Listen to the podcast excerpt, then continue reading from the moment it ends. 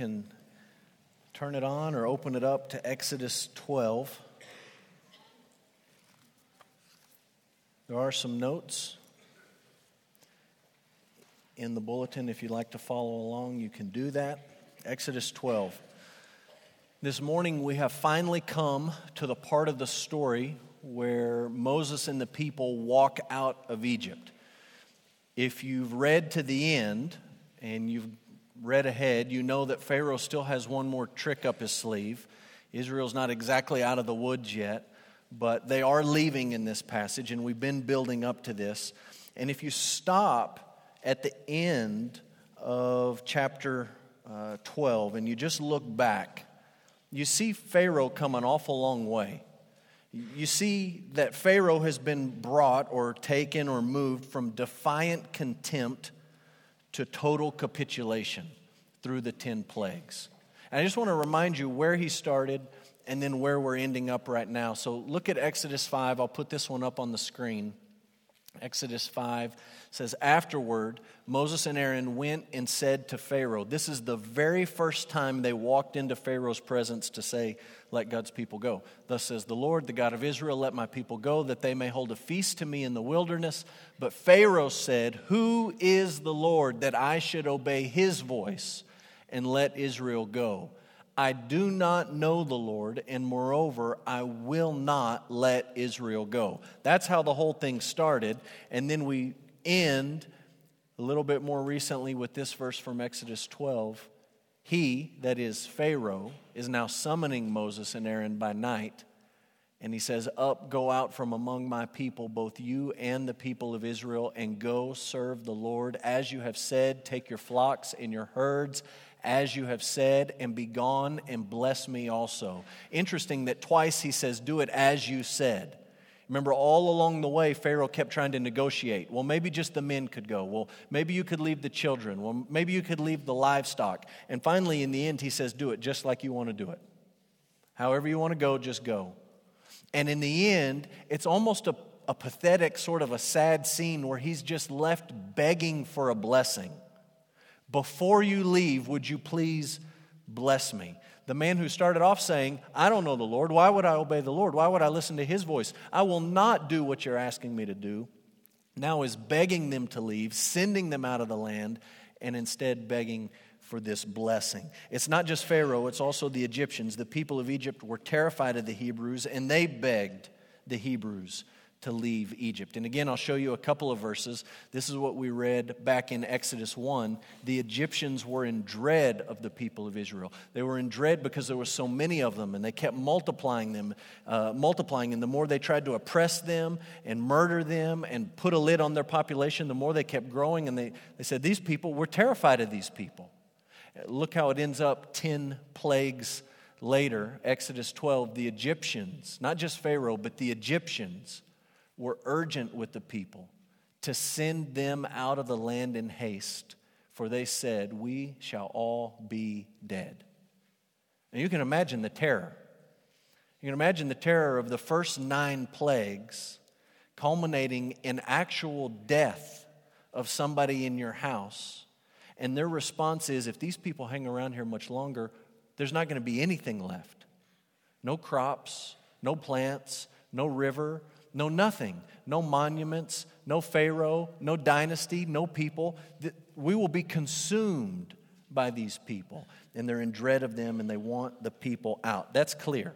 Here's something that's a little bit less clear, and I just want to acknowledge it. We're not going to spend a ton of time talking about it, but there's debate about the 430 years that you'll find mentioned in Exodus 12 40 to 41. I gave you a whole bunch of other verses. We're not going to read them. I'm not going to put them up on the screen. We're not going to flip there. You can look at them later if you're interested. There's other verses that seem to talk about 400 years instead of 430 years. And there's other verses that seem to talk about four generations instead of 400 or 430. And sometimes when you add all these passages up, they just don't seem to all fit. And you may get a little confused as you read through it, thinking, wait a minute, exactly how long were they there and when did the timeline start? And all of that. And let me just mention a couple of things if you're interested in this sort of stuff and piecing all these passages together. The first thing you've got to remember is that ancient people were not nearly as concerned with time and being precise with time as we are. That's not just true of ancient people, that's true of people who don't live in the United States. They're just not as concerned with the clock like we are. We live by the clock and we want things to be by the minute, specific, down to the day, down to the hour, down to the second. We've got it all planned out and regimented out. And people around the world today, and especially people in the past, they're just not all that interested in that. And some of you are saying, Amen, I'd like to live in a place like that. I would, I would never be late, I could just be, would never have to worry about that. Well, they weren't as concerned about it. It doesn't mean that there's mistakes in the Bible. It just means that that wasn't a burning issue for them when they wrote some of these things down. And so the way that they rounded numbers or talked about different things, there's a lot more fluidity there. And all of the passages that you read about when it talks about Israel living in Egypt are broad enough that you can fit them together. And there are theories and explanations of how all these verses fit together. That's not the main point of the passage. I want to acknowledge it so that if you're the kind of person that goes home and does your homework and you dig into this, you think, oh man, there's, I found something in here that there's a mistake, there's something that's not right. It fits, it can all go together. You don't need to panic about that. Our purpose is not decoding Bible mysteries and dates and putting a map together. Our purpose is focusing on the big idea of this passage, which I think is really, really clear. Here it is the big idea this morning the Lord is always faithful to keep his promises. He is always faithful to keep the promises that he makes to his people. And we're going to read the passage and we're going to talk about the promises that God kept in this section of the story, in this uh, part of the, the development of the Exodus. And then we're going to try to apply it and reflect back and say, why does it matter? Why is it important? What difference does it make for us? So we're going to start reading Exodus 12, starting in verse 33, and we're going to go to the end of the chapter. The Word of God says this The Egyptians were urgent with the people to send them out of the land in haste, for they said, We shall all be dead. So the people took their dough before it was leavened, their kneading bowls being bound up in their cloaks on their shoulders. The people of Israel had also done as Moses told them, for they had asked the Egyptians for silver and gold jewelry and for clothing, and the Lord had given the people favor in the sight of the Egyptians, so that they let them have what they asked. Thus they plundered the Egyptians. And the people of Israel journeyed from Ramses to Succoth, about 600,000 men on foot, besides women and children. A mixed multitude also went up with them, and very much livestock, both flocks and herds. And they baked unleavened cakes of the dough that they had been brought out of Egypt, that they had brought out of Egypt. For it was not leavened, because they were thrust out of Egypt and could not wait, nor had they prepared any provisions for themselves. The time that the people of Israel lived in Egypt was 430 years. At the end of 430 years, on that very day, all the host of the Lord went out from the land of Egypt. It was a night of watching by the Lord to bring them out of the land of Egypt. So, this same night is a night of watching kept to the Lord by all the people of Israel throughout their generations. And the Lord said to Moses and Aaron, This is the statute of the Passover. No foreigner may eat of it. But every slave that is bought for money may eat of it after you have circumcised him. No foreigner or hired servant may eat of it. Shall be eaten in one house, and you shall not take any of the flesh outside the house. You shall not break any of its bones. All the congregation of Israel shall keep it. If a stranger shall sojourn with you and would keep the Passover to the Lord, let all his males be circumcised. Then he may come near and keep it he shall be as a native of the land, but no uncircumcised person shall eat of it. There shall be one law for the native and for the stranger who sojourns among you. All the people of Israel did just as the Lord commanded Moses and Aaron. And on that very day, the Lord brought the people of Israel out of the land of Egypt by their hosts. Let's pray.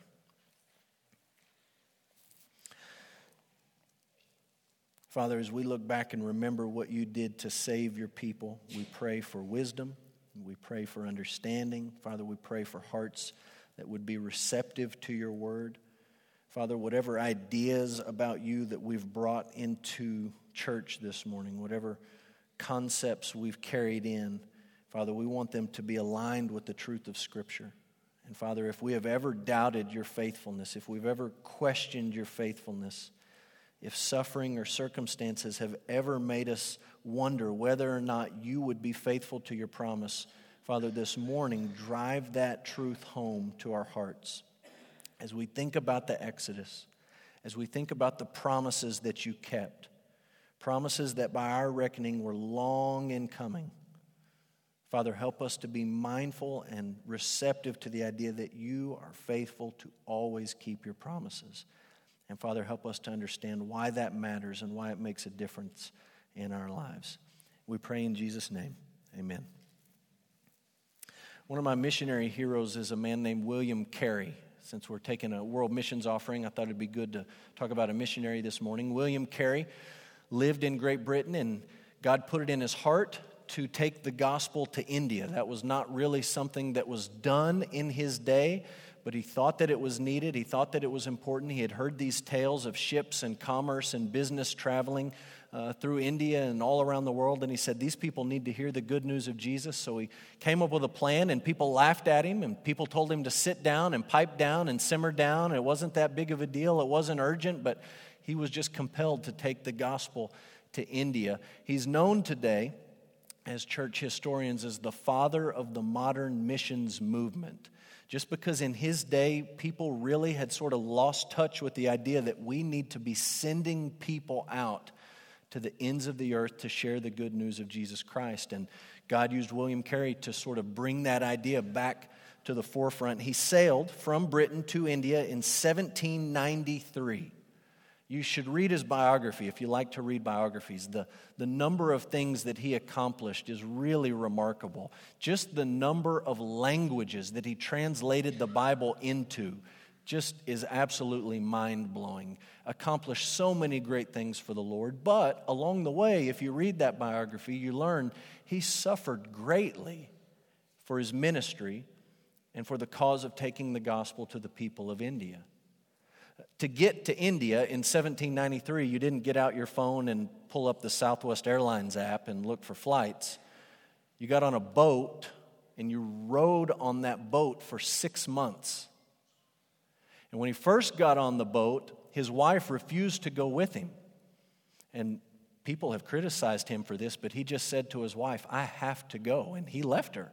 And the boat was forced to come back I think that was the providence of God. The boat came back and she sort of had second thoughts and they got together on the same page and they all got on the boat and they sailed for six months to India.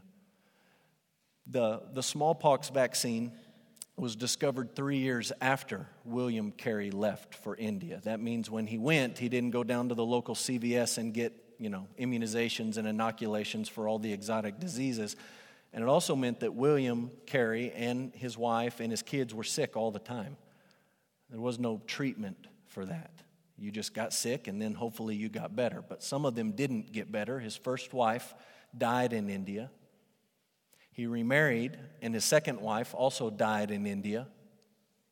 Several of his children died from sicknesses and various things while he lived in India.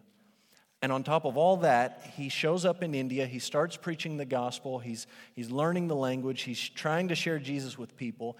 And it's seven years before anyone gets saved. Seven years of preaching, preaching, preaching, preaching, sticking with it, not giving up. Seven years of nothing before one man was baptized. You look at his life and you can marvel at the amazing things that he accomplished, but you got to step back and say, how did, how did you do it? I, obviously, we would say God sustained him, God used him, but on a human level, how did you just not crawl in a hole and give up and die? It's amazing the things that he endured. And Carey said that this is part of the answer. He said, The future is as bright as the promises of God. No matter what his circumstance, no matter what his situation, no matter his suffering, no matter the loss, no matter the tragedy, he said, The future is bright because God has made promises to his people and God intends to keep those promises. Listen, a belief that God was faithful to keep his promises empowered William Carey to do some remarkable things. It sustained him. It changed the way that he lived. It changed the way that he thought. It changed the way that he worshiped. It changed the way that he shared the gospel. It changed the way that he suffered. And I hope that as you look at this story this morning, it's not just an academic walkthrough. We're going to talk about some, some technical things, some debated things, some questionable things, some historical things. But at the end of all of it, I hope it's not just a bunch of nice information. I hope you come away reaffirmed in your belief God always keeps his promises. And that makes a huge difference in my life and in your life. So let's look at the text and let's talk about three promises that God kept as he brought the people out of Egypt. Number one, God kept his promise that Israel would plunder Egypt. He kept his promise that Israel would plunder Egypt. This was kind of far fetched it was far fetched in the sense that he initially made this promise before they ever went to Egypt, before any of these people were ever born or alive or their grandparents were born or alive. He made it all the way back in Genesis 15 when he was talking to a man named Abraham whose name was actually Abram at the time. Look what we read in Genesis 15. God speaking to Abram, Know for certain your offspring will be sojourners in a land that is not theirs. They will be servants there. They will be afflicted for 400 years. But I will bring judgment on the nation they serve, and afterward they shall come out with great possessions. If you don't know the end of the story, and that's the only promise you're hanging on to, that seems a little bit far fetched. Wait a minute, wait a minute. You're telling me that we're not going to live here, but we're going to live there for four centuries and face affliction and oppression. And your plan, your promise is that at the end of all of that, we're going to come out with great possessions. After being afflicted and oppressed, we're going to come out with great wealth. God took the same promise and he gave it to Moses. We talked about it a few weeks back earlier in Exodus when he is sending Moses and he says, You're going to tell the people, when I, when I say it's time, you're going to tell the people to ask their neighbors for all their stuff, and then you're leaving with all the stuff. And you're going to plunder these people. You have been their slaves, you have been their servants, you have been oppressed, and you are walking out more than whole. You will plunder these people. Last week, I forgot to show you a picture. I kind of felt bad about it, and so I thought I'd throw him up here this week. This is Ramses II. There's two leading candidates for who was the Pharaoh during the time of the Exodus. A lot of Bible scholars think Ramses II was him. We don't know that for sure. We're not completely certain that this was the guy. And you look at these old statues and you think, oh, he was a, he was a nice looking guy. You want to see what he really looked like? because we have actually found his mummy, and he actually looked exactly like this. That's Ramses today. And uh, there's some color photos online. You can look those up. He actually had red hair. Uh, great men are bald. He was bald. Didn't have anything up on top, but he had a nice ring of fire around the edge of his head. And uh, he's got quite the beak. And uh, you know, they found his tomb and they dug him up, and that's exactly what he looks like. Go back to the other picture, the first picture. Yeah, that not exactly a, an accurate representation, but that's what he commissioned. And that's what, what, what they came up with. We don't know if this guy was Pharaoh during the Exodus, but it is possible, uh, maybe somewhere on the scale of possible to probable or likely or somewhere in there. What's interesting is that while Ramses was Pharaoh over Egypt, he decided he was known for building. He built things all over Egypt. If you ever get to travel, you can go see all the monuments and all the things and everything that's been excavated. He's known as a great builder. And Ramses decided we need a new capital. So he built a new capital. Now, if you're Pharaoh and you build a new capital, you got to name the city. What do you think he named it? Ramses sounds good. Let's go with Ramses. Names it after himself. He's a humble guy. And what's interesting is that way back in chapter 1, we read about the Hebrew slaves building cities for Pharaoh, and one of the cities that they built was Ramses. What's also interesting is that here in chapter 12, we read about the same city again. In verse 37, it says, The people of Israel journeyed from Ramses to Succoth. I know this is a little bit speculative, but I just want to sort of show you the idea of what's happening here. When God brings the Hebrew slaves out, this is not sneak out the back door in the middle of the night, run for your life because they might come get you. This is Pharaoh, as we read earlier, begging the people to go. Do it your way. Do it just like you said. This is all of the Egyptians saying, You want my, my gold, you want my silver, you want my best suit, whatever you want, take it and leave. Because we're afraid that we're all going to be dead. This is the people of Israel walking out of Egypt with their backs straight and their head held high, and they're not sort of sulking or sneaking out the back door as if no one's going to see it. They march right through the capital city. Like, this is total defiance from God and his people, saying to the Egyptians, four centuries of oppression, but now we're walking out of here, and we're walking out of here on our own terms. And not only are we walking out of here on our own terms, but we're walking out of here with all your stuff. We're taking it all with us. This idea of plunder is something that a victorious army would do historically to a defeated army. If you won the battle, you got the stuff. To the victor, go the spoils. Everyone knew that. And God says, Look, it's not like my people had to fight. I fought for them, but they're my people. And now that they're walking out, they are going to plunder the Egyptians. It goes all the way back to Genesis 15. God said hundreds of years earlier, this is exactly how it was going to happen. It goes all the way back to the early chapters of Exodus. Before Moses ever showed up, God said, This is exactly how it's going to happen. And as far fetched as it was that the Hebrew slaves would walk out of Egypt with great wealth, that's exactly what happened. Why? Because God always keeps his promises, He's faithful to keep his promises. Second promise God kept his promise to multiply the people of Israel to multiply the people. You can look at Genesis 12. That's the first time God made any promise to Abram. And he said to him, I'm going to make you a great nation.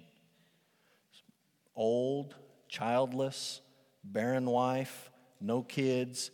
God says, I'm going to make you a great nation. Look what God said to Abraham in Genesis 15, verse 5. I'll put this one up. It's God brought Abraham outside and he said to him, Look toward the heaven and number the stars if you are able to number them. Then he said to them, which sort of suggests to you that there was a little bit of a dramatic pause there. Like, go out, look at the stars and count them up. I'll wait. Then he said to him, So shall your offspring be. And again, this is a man who was old whose wife had never been able to have children, who had no hope of offspring, and God is saying to him, I'm going to make you a great nation. I'm going to multiply you. You will have more descendants when it's all said and done than the number of the stars in the heavens. The question is, for our purposes this morning, how many of them walked out? How many of them were there? And I want you to just look in your Bible at Exodus 12 verse 37, which we just read, just look at it again. It says, The people of Israel journeyed from Ramses to Succoth, about 600,000 men on foot, besides women and children. 600,000 men on foot, besides women and children. So let's dig into that just for a minute and think about it. There's a whole lot of educated people. I was going to call them smart people. I'll just go with educated people who say even if you have 430 years, you can't get from 70 total. Remember, there was 70 of them when they came to Egypt. You can't get from 70 total to 600,000 men, even if you have 430 years. I just tell you, you can pretty easily. Do the math and figure it out especially when you go back and you read that God was blessing these people with children, so many children that the Egyptians were alarmed and terrified. The math is really, really not that hard to get to this large number of people where you potentially have 600,000 soldiers plus elderly women, children, and others. So the math is not that hard. Other people acknowledge the math is not that hard, but there's a question about a word in Exodus 12 37, we read it, it says in most English translations, just about all the English translations I looked at this week, says 600,000 men on foot. And the question is a Hebrew word that is, uh, I'll put it up on the screen with all the different meanings of it. Eleph. Eleph is a Hebrew word translated in this passage as thousand. So it says 600 Eleph. And that's a legitimate translation. Sometimes the word Eleph means thousand, but sometimes it means cattle. And sometimes it means clan, and sometimes it means division or family or tribe. And you'll find all of these in other verses in the Old Testament. So you've got a, a, another group of scholars over here. They say, look, we know the math works. You can get to 600,000. We're not concerned about that. 430 years is plenty of time for them to multiply to that size. The question is, should we translate it as 600,000 or should we translate it as 600 divisions? 600 fighting squadrons, 600 platoons of the, of the Israelites. And there's a lot of scholars, good Bible believing scholars, that say it really should carry the idea here of a military division. And that kind of fits with the passage if you think about it. The passage says that God is bringing them out by their hosts, it's another military term to describe armies. He's bringing them out by their host. It says that twice. It's talking about plunder. The people of Israel are plundering, just like a victorious army would do. And so some, some scholars say, look, you should really translate this as 600 units or battalions or divisions, or you pick the military term.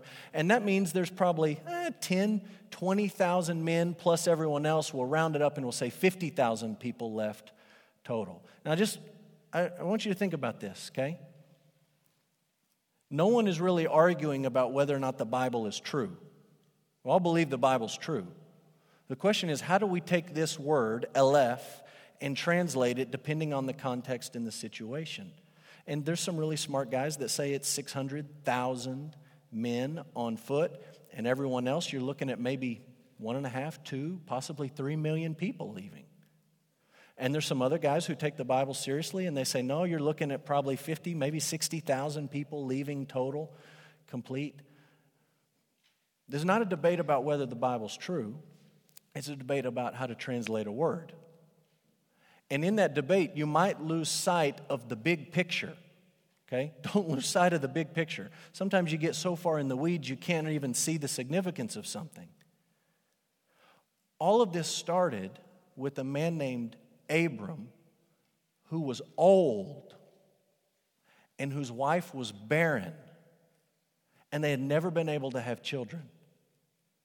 And to that man, God says, I'm going to multiply your offspring. There's going to be a bunch of them. I'm going to turn you into a great nation. And Abram struggles with this, and his wife struggles with it, but God comes through, and they have a son, and that son has a son. And this family begins to grow. And when they make their way down to Egypt on the verge of starvation, there's 70 of them. 70 is miraculous when you think about what you started with. There's 70 people, where once there was a barren woman and an old man. And they're oppressed and they're afflicted and Pharaoh tries to put his thumb on them and he says, Throw the babies in the river, kill them, get rid of them, destroy them. And none of it works. They just continue to grow and they continue to grow. And you come to the end of it when they're getting ready to leave Egypt. I don't care how you translate the word, there's a bunch of them leaving. There's a bunch of people walking out. And you can pick the big number or you can pick the small number, but just remember what we started with. We started with Abram and his wife who couldn't have kids. And remember where we're going. We're not going to 600,000. We're not going to 2 million or 3 million. We're going to count the stars in the sky. That's how many I'm going to give you.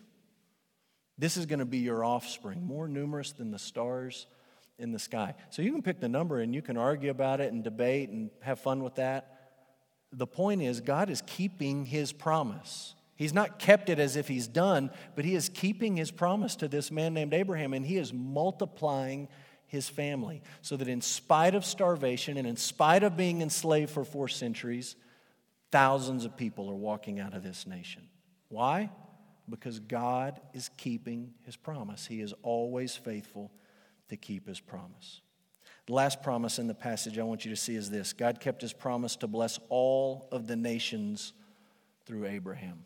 All the nations. You can go back and look at Genesis 12. God says, All the peoples of the earth, all the nations of the earth are going to be blessed through Abraham. You can read the same idea in Genesis 17. It says, Abraham is going to be the father of a multitude of nations. There's this big view right from the get go with Abraham. We're talking to one man only, but God has this big view in sight, and He says this is going to be for the whole earth, the whole world, all the peoples, all the families, all the nations, all the languages. We're going to do something that benefits everybody, and we're going to do it through you. Which brings up an interesting detail when you read the passage and you come to Exodus 12, verse 38. We read that a mixed multitude also went up with them. Meaning, you pick the number of Hebrew slaves that you want to assign, they're all going up, and along with them is a whole bunch of non Hebrew people that they finally get the lesson and they take the hint. After all the plagues and the night of the Passover, they say, wait a minute, wait a minute. The Hebrews are leaving. Do we want to stay here with gods and a leader who are powerless to save us? Or do we want to go with these people who clearly are worshiping the one true God?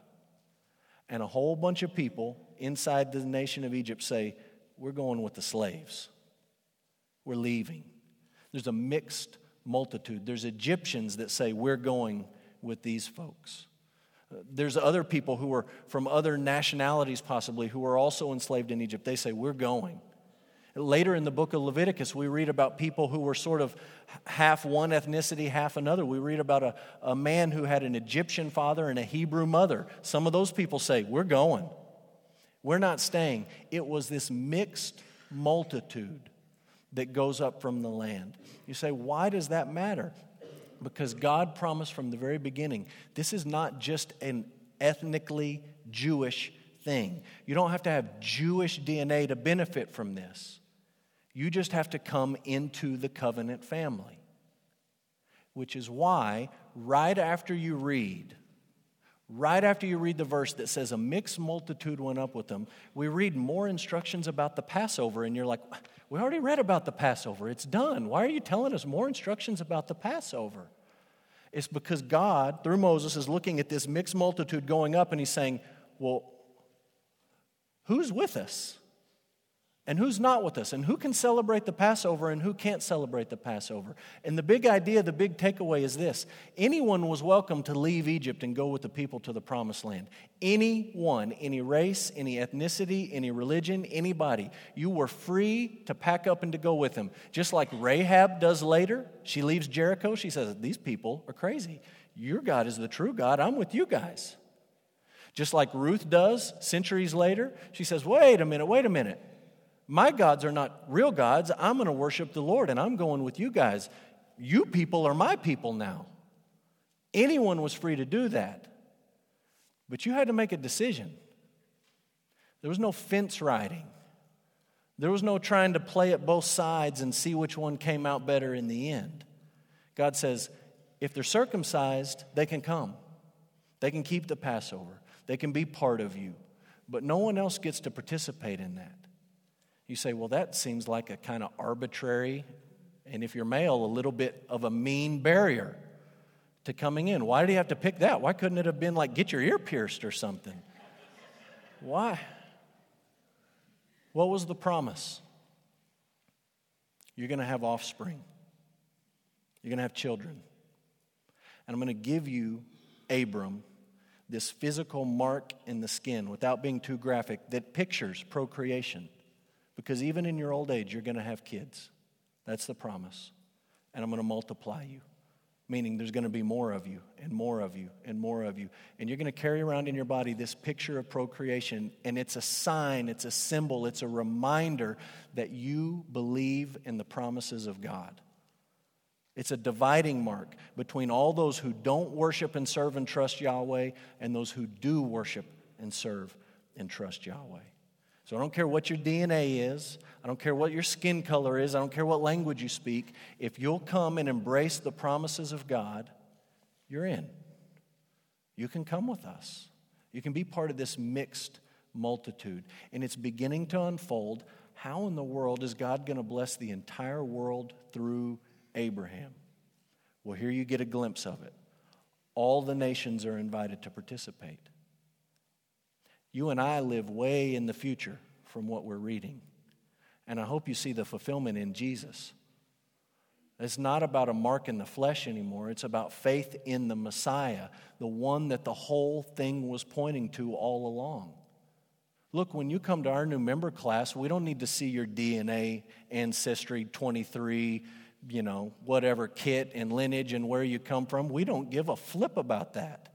I don't care where you were born. We're not interested in any of that stuff. What we're interested in is do you trust in the Messiah? Do you trust in the true offspring of Abraham?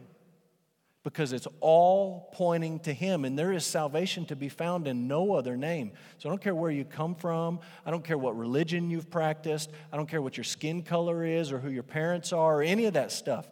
What matters is do you trust in Jesus? And that's beginning to play out all the way back here in Exodus 12. God kept his promise to bless all the nations through Abraham. Now, two thoughts and we'll be done. Trying to apply this to our lives. The first one is this God wants his people to corporately remember all that he's done in accomplishing our salvation.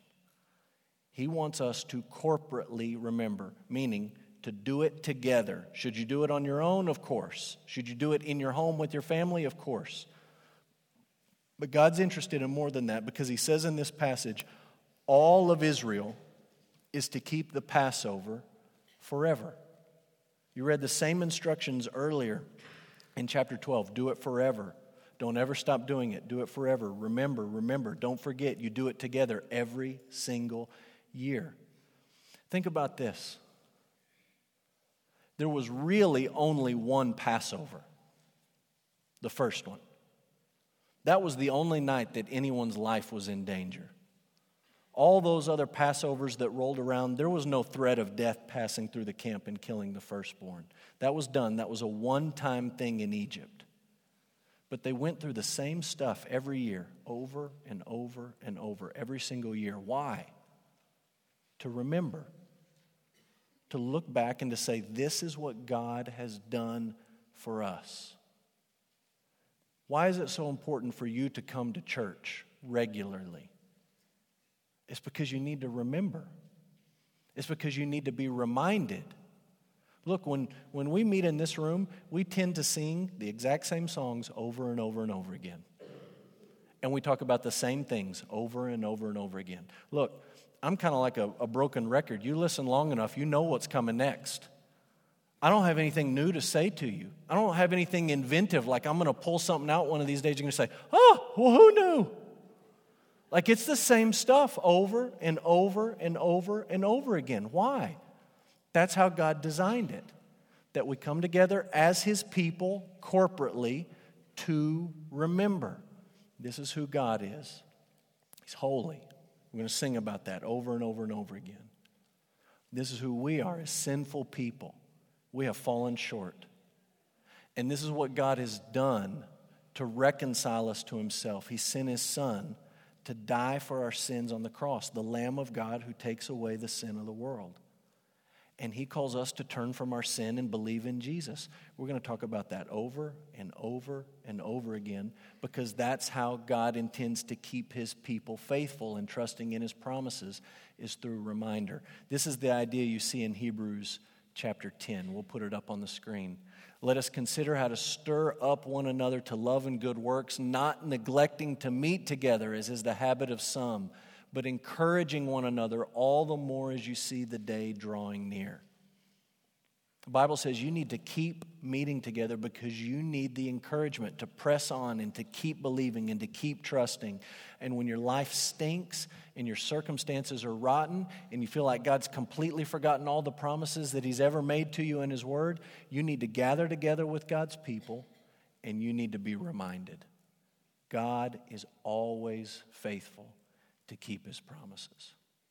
This is why so many times you see people who maybe it's because of health, or maybe it's because of busyness, or maybe it's because of children's activities, or maybe it's because of any number of things, that church becomes less of a priority and spiritually they begin to struggle.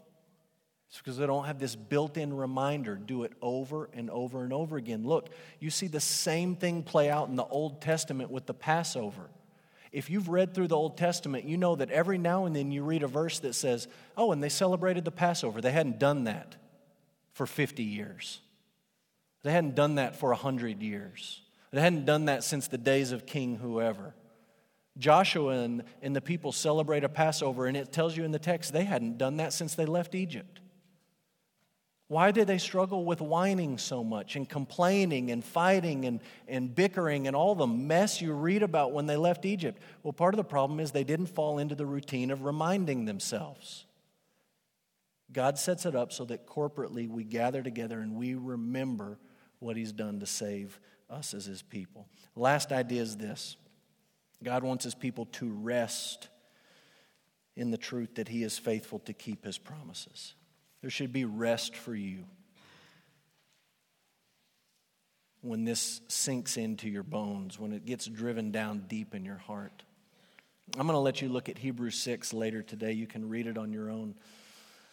In Hebrews 6, the author of Hebrews is talking actually about Abraham, and he's talking about all the promises that God made to Abraham, as far fetched as they seemed when he first made them.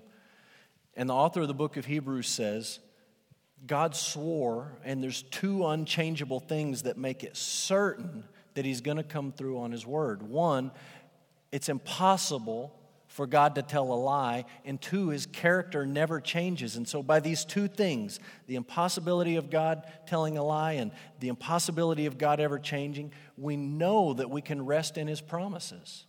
Abraham could rest in God's promises because he knew God would be the same today as he was yesterday, as he will be forever.